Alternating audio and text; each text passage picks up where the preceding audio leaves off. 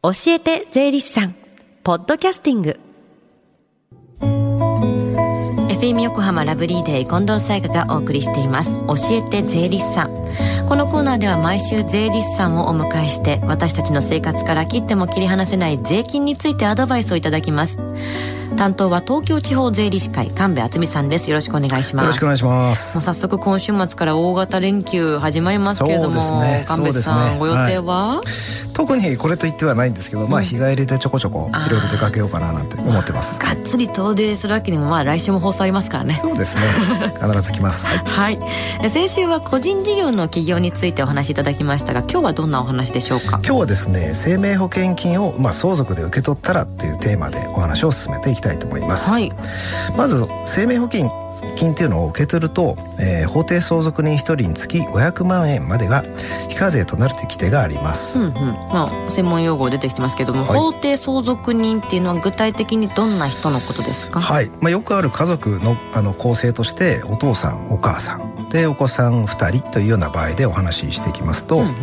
えー、まあ、仮にお父さんが亡くなった場合、はい。えー、お母さんとお子さん2人この3名が法定相続人というになります。うんうん、で非課税の金額というのがありましてこれ1人につき500万円かける、まあ、今で言うと、えー、3人ですので、うん。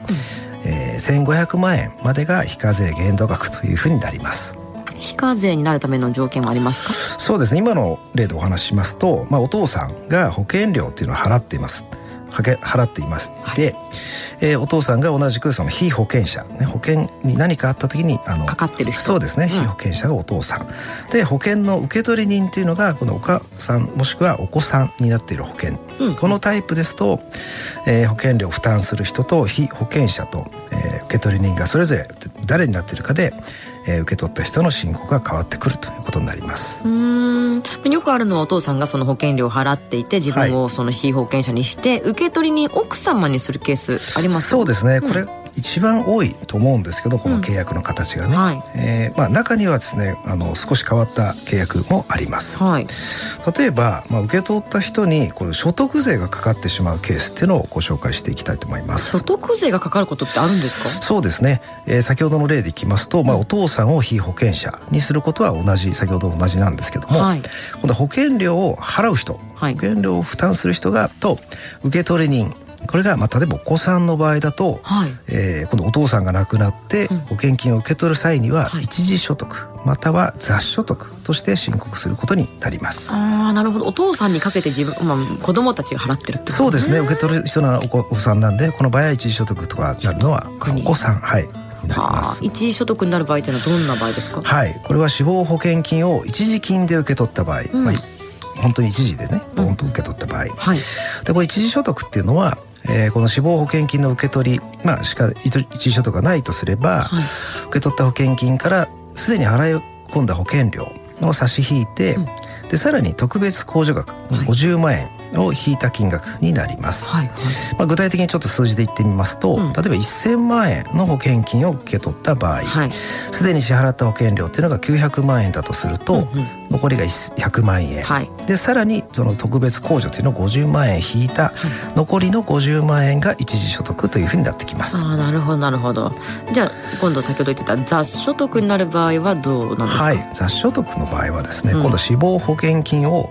えー、年金で受け取った場合、はいはい。はい、でこの場合、まあ公定ね、公的年金等以外の、まあ、雑所得というふうになるんですけども、うん、この雑所得っていうのはその年中その年中に受け取った年金の額から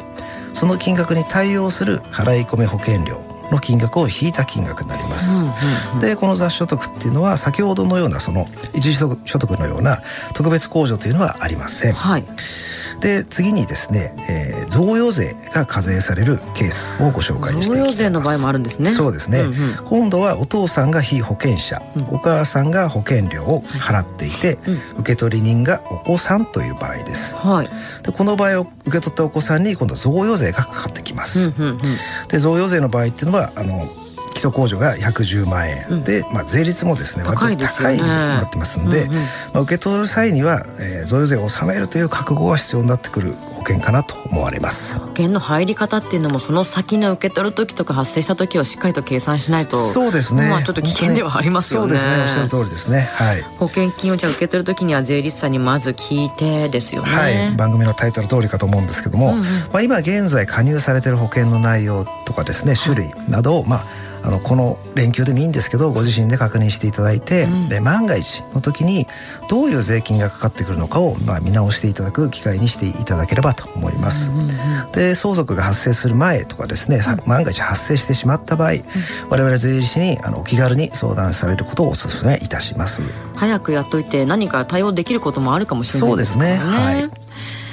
最後に聞き逃した、もう一度聞きたいという方、このコーナーはポッドキャスティングでもお聞きいただけます。FM 横浜のホームページ、または iTunes ストアから無料ダウンロードできますので、ぜひポッドキャスティングでも聞いてみてください。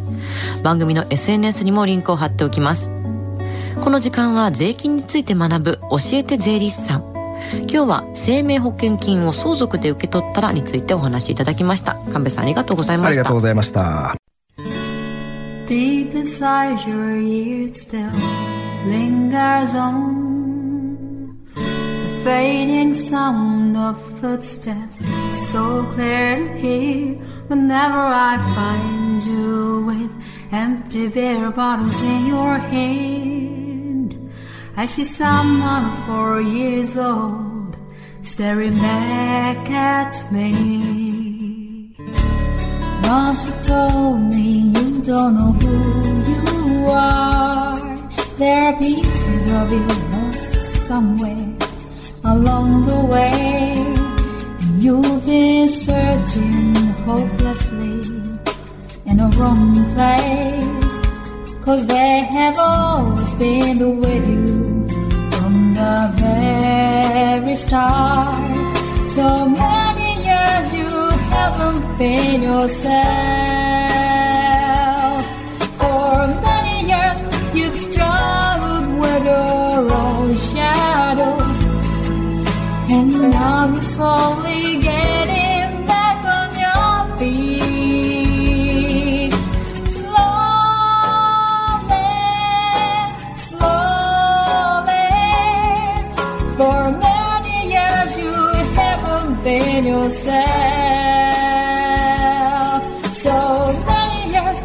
you've struggled with our own shadow.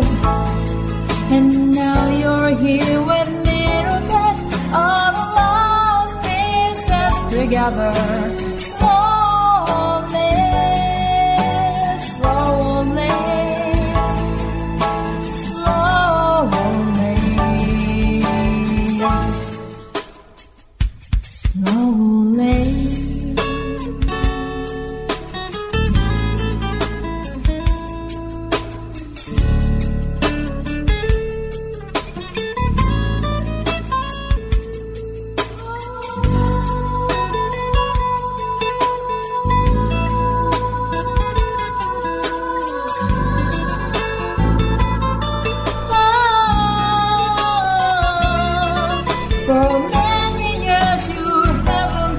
your.